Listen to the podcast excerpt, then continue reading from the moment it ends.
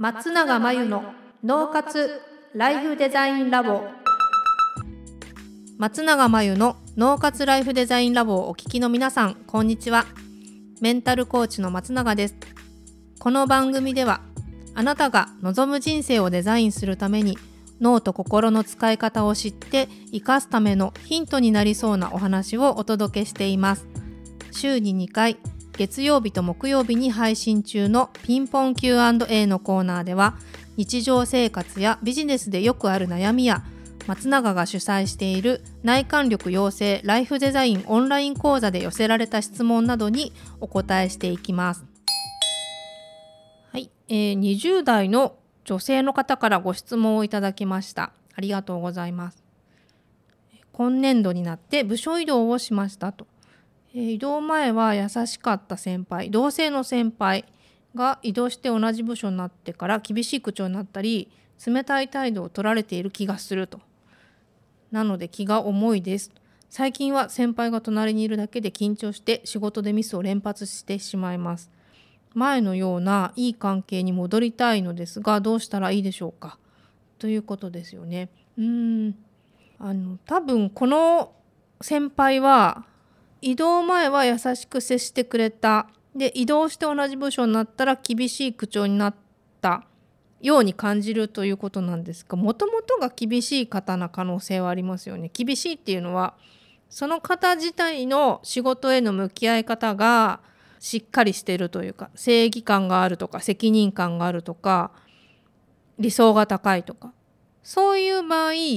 身内になった感覚自分と同じ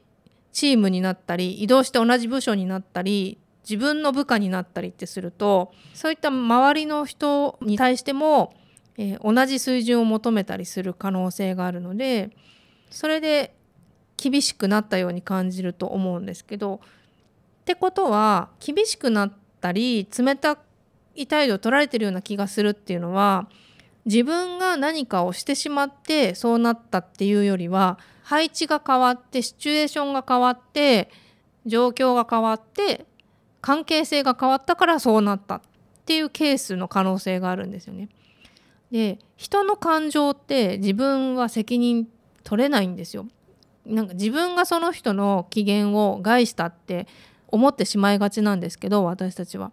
えーと相手が機嫌が悪いとか例えば冷たいとか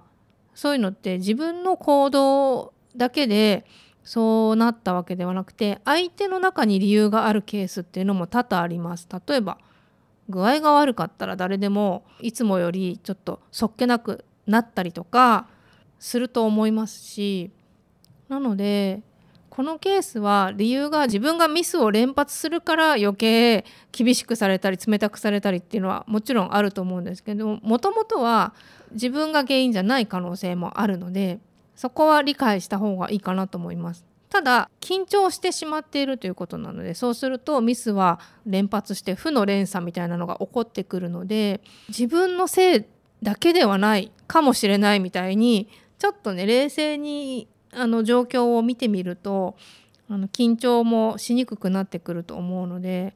あんまり自分のせいだと思いすぎないっていうのがまずは一番大事かなと思います。ということでご質問いただきありがとうございました。以上、ピンポン Q&A のコーナーでした。脳活ライフデザインラボ2021年の春から内観力養成ライフデザインオンライン講座をスタートしています。生き方と働き方を一致させてより望む人生を作っていくために自分との向き合い方整え方才能の引き出し方を身につけていただく講座です。自宅で好きなタイミングで受けられます。今なら初月は無料です。詳しくはポッドキャストの説明欄に URL を載せていますので気になる方はチェックしてください。それでは次回の松永真由の脳活ライフデザインラボでまたお会いしましょう。